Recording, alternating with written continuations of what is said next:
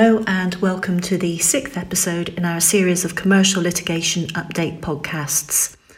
My name is Anna Pertoldi, and I'm the partner responsible for litigation know how here at Herbert Smith Freehills. Joining me for this podcast are Maura McIntosh, who's a professional support consultant in the litigation team, and Daniel Woods, who's a senior associate in the disputes team. In this edition, I'll look at the impact of Brexit on disputes and dispute resolution clauses, focusing on some practical points for commercial parties. Then Maura will outline some developments on privilege and funding, as well as a very brief update on witness evidence reform.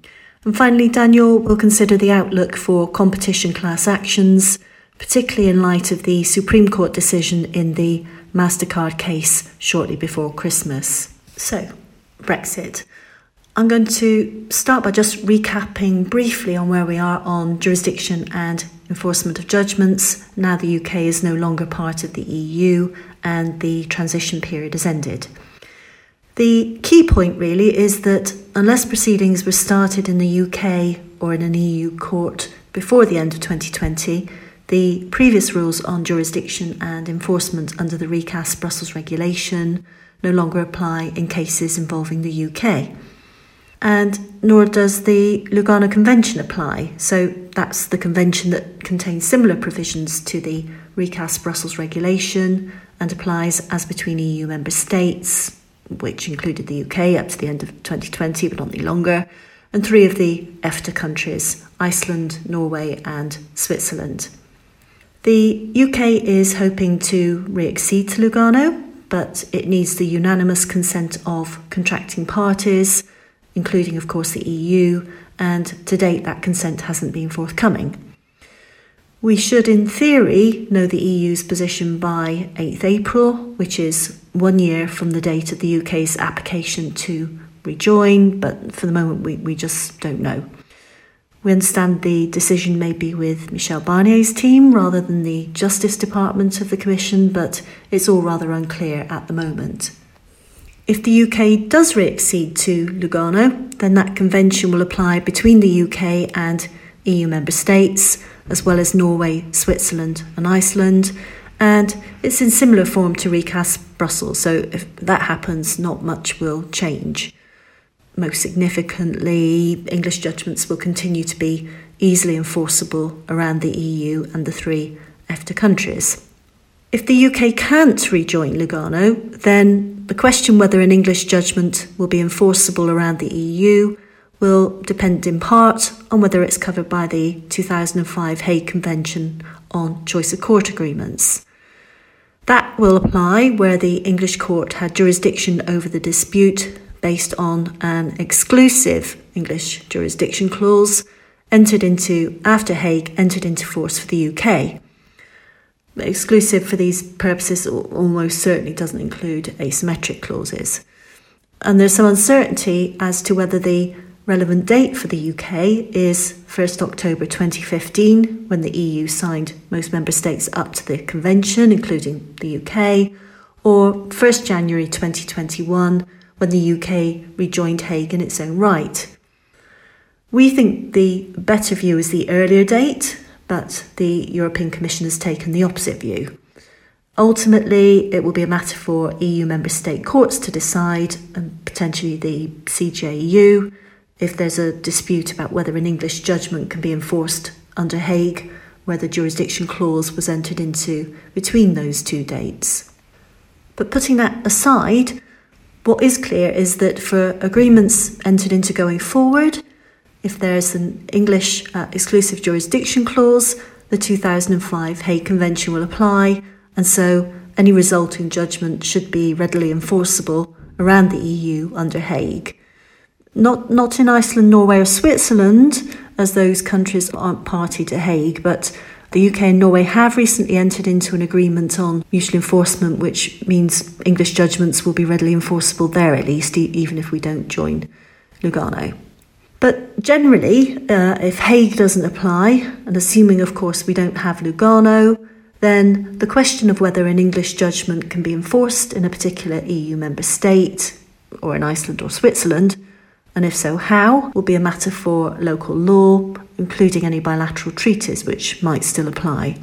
We believe most countries are likely to enforce an English judgment in most cases, although it's likely to take longer and cost more, but there may be difficulties in, in some countries. We understand the Scandinavian countries and Austria may be problematic, for example. So, if in an ideal world you want English jurisdiction and you want the certainty of being able to enforce any judgment in the EU, regardless of whether the UK is able to accede to Lugano, an exclusive English jurisdiction clause is probably a good bet so as to take the benefit of Hague, depending, of course, on how easy or difficult it would otherwise be to enforce in the relevant EU member state. But the advantage of an exclusive clause does need to be balanced against the loss of flexibility to bring proceedings in other courts, particularly if you also need to enforce in some country outside the EU and there's a, a, any uncertainty as to whether that country will enforce an English judgment. For agreements entered into before the end of 2020 with an English jurisdiction clause, if you want to be certain that the jurisdiction clause will fall within Hague, it's worth thinking about entering into a new agreement, either to restate the jurisdiction clause, if it was an exclusive clause in the original agreement, or to move to an exclusive clause if, for example, the original choice was a non exclusive or asymmetric clause. In most cases, of course, whether this is achievable will depend on whether the counterparty is willing to cooperate in entering into the new agreement. That is, unless the original agreement contained a term requiring the counterparty to enter into a new agreement to this effect. We have seen some agreements with such clauses, particularly where a contract was entered into very shortly before the end of the Brexit transition period. And of course, unless the point is urgent for some reason, it may be worth waiting to see if we rejoin Lugano, in which case the issue goes away. Finally, just a word about uh, arbitration. The good news is that neither arbitration clauses nor the enforcement of arbitral awards is affected by Brexit. So, whether an arbitration is seated in London or elsewhere, the award will be easily enforceable throughout the EU, as all EU member states are parties to the New York Convention. Now, that's obviously a very quick summary of some complicated areas, but there's more information available on our blog, and we've put links to a couple of the review posts on the podcast page. I'll now hand over to Maura. Thanks, Anna. I'll start with a decision on privilege in the PJSC Tatneft litigation which is a case we mentioned a couple of episodes ago on another privilege point, at that time about privilege in the advice of foreign lawyers. This further decision is about waiver of privilege and the question of whether a party might waive privilege by asserting in evidence or submissions that a particular issue has not been discussed with their lawyers. The High Court held that in this case, the claimant had not waived privilege in the underlying communications with the lawyers, essentially because there'd been no voluntary disclosure. The claimant had merely responded to the defendant's assertions as to what the claimant must have known as a result of the communications with the lawyers. And the court drew a distinction between a situation where a party has chosen to put forward a positive case relying on legal advice, which may include a negative proposition, and where they've merely denied an assertion made by the other party as to the contents of a privileged communication. And the decision suggests that there'll be no waiver if the party is just responding to the opponent's assertion. Now that's helpful, but it shouldn't be taken too far, I think. In practice, in many cases, there may be a, a rather fine line between a negative proposition which puts forward a positive case and one which just responds to an opponent's assertion. So, for example, in Guest Supplies and South Place Hotel, which was decided very shortly after PJSC Tatneft, the court found that a claimant had waived privilege as a result of a negative assertion. In that case, the issue arose in the context of an application for disclosure of the original version of an important agreement where there was a dispute about its authenticity. The claimant gave evidence explaining why the original of that agreement no longer existed and claiming that he had, quote, never said certain things to his solicitor about the provenance of the version that had been disclosed. And the court held that as a result of that assertion uh, that he had never said certain things to his lawyer, he'd waived privilege in any communications with his lawyer relating to the creation or authenticity of the document. So I think that illustrates the dangers.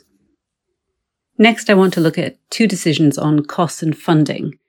The first is a Court of Appeal decision in the Ingenious Media litigation in which this firm is acting for one of the defendants. It shows that where a defendant applies for an order for security for costs, it will only be in a rare and exceptional case that the defendant is required to provide a cost cross undertaking in damages to cover loss that the claimant might suffer as a result of providing the security. And where the application for security is against a commercial litigation funder, it will be even rarer and, and more exceptional for the cross undertaking to be required. And I think this effectively reverses the trend of first instance cases that we had seen that suggested cross undertakings were becoming, in effect, the norm where security was ordered.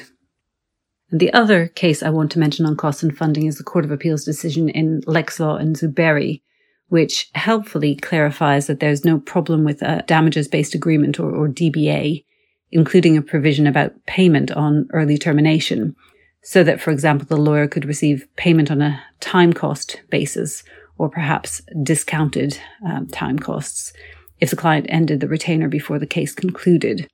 Now, there'd been some uncertainty as to whether such a term might invalidate a DBA because of the unclear drafting of the 2013 DBA regulations, which on their strict wording might be taken to suggest that the lawyer can't receive anything at all under the agreement, even on termination, other than a share of damages if the claim succeeds, plus certain types of expenses.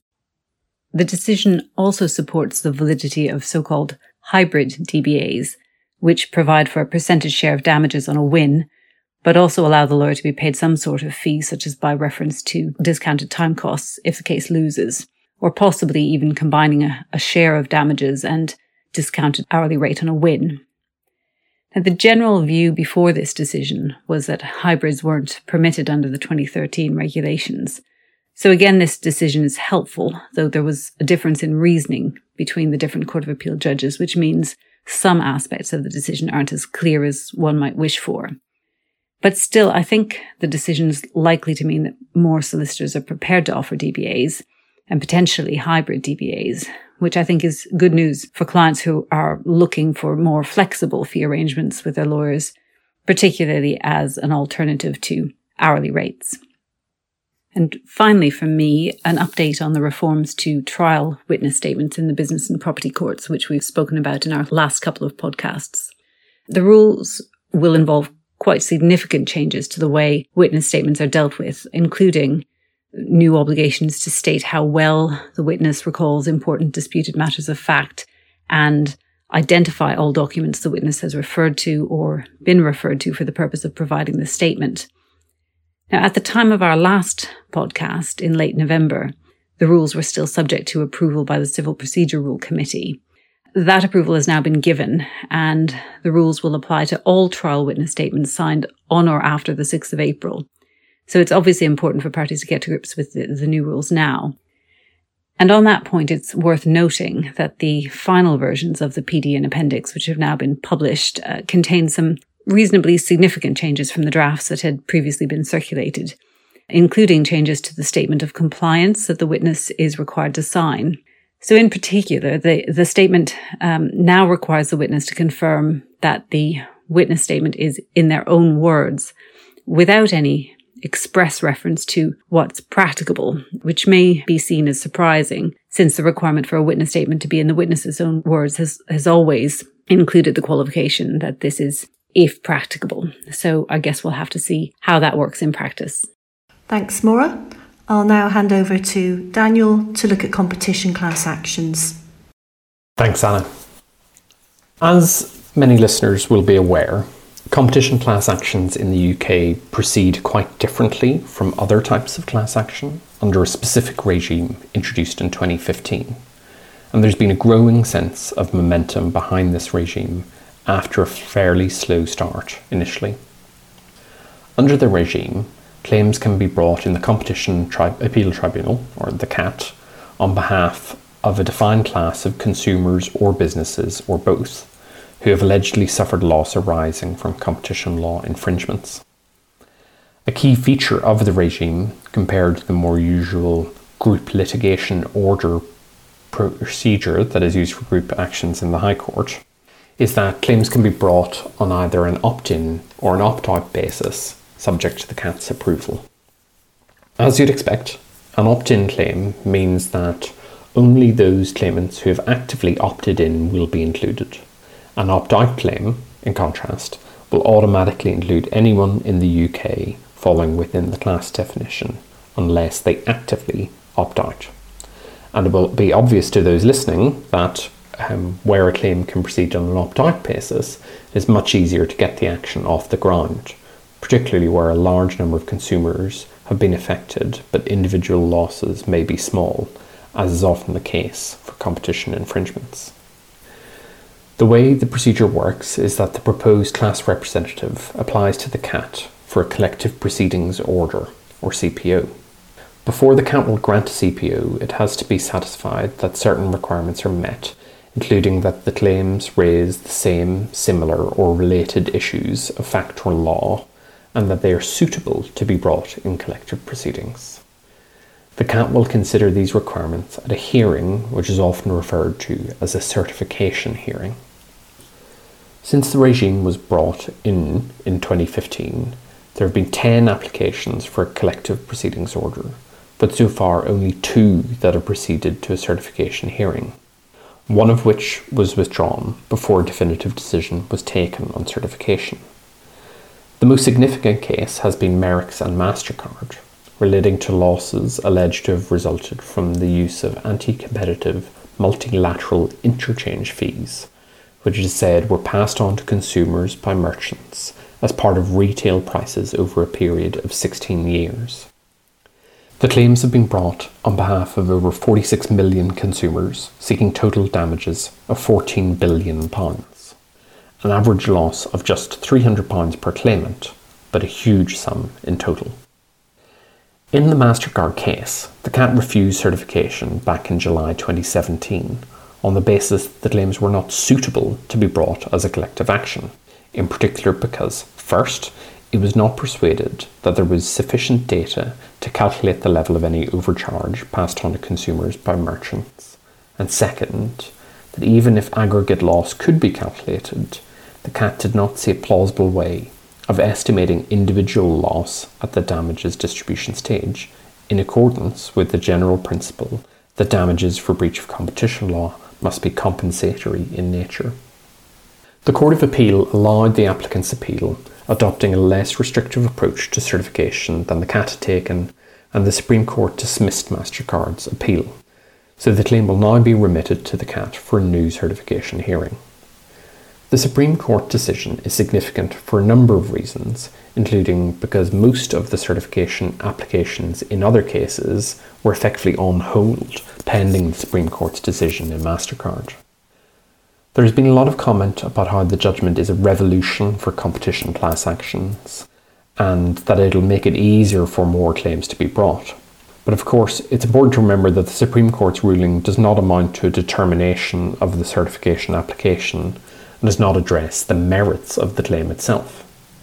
However, it does mean that a roadblock has been cleared and the pending claims can proceed to their certification hearings, as well as, I suspect, um, other applications that have been waiting in the wings while the Supreme Court decision was awaited.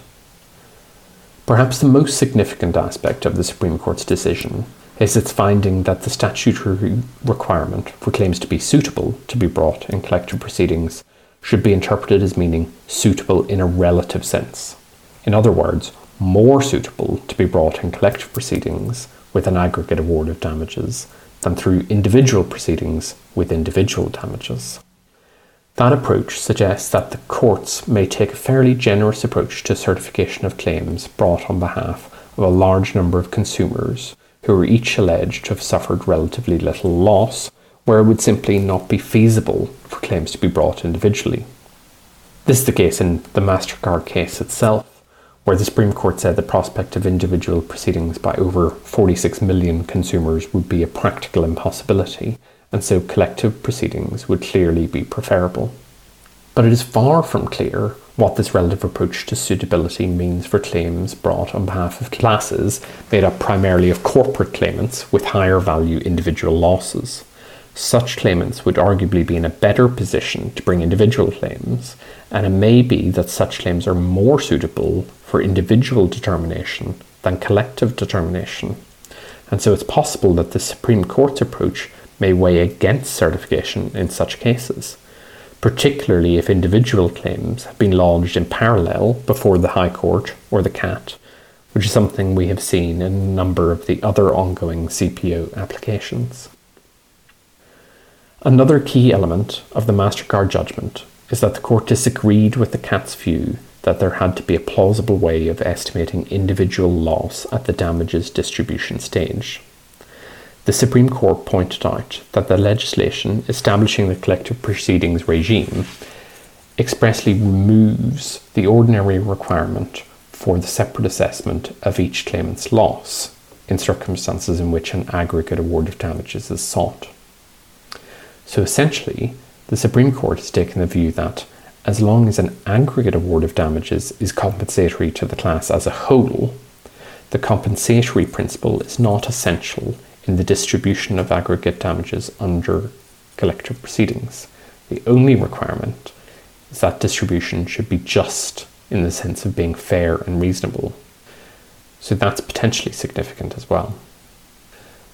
Many of the pending applications for CPOs as well as the Merricks application that has been remitted to the CAT, are due to be heard in the first half of 2021. Therefore, we will soon see how the Supreme Court's decision is applied in these other cases. Only then will we be able to properly assess what the long term impact of the Merricks decision will be. Thank you, Daniel. That brings us to the end of today's podcast. Thank you to Maura and to Daniel and to all of you for listening. We'll be back with our next edition in a couple of months.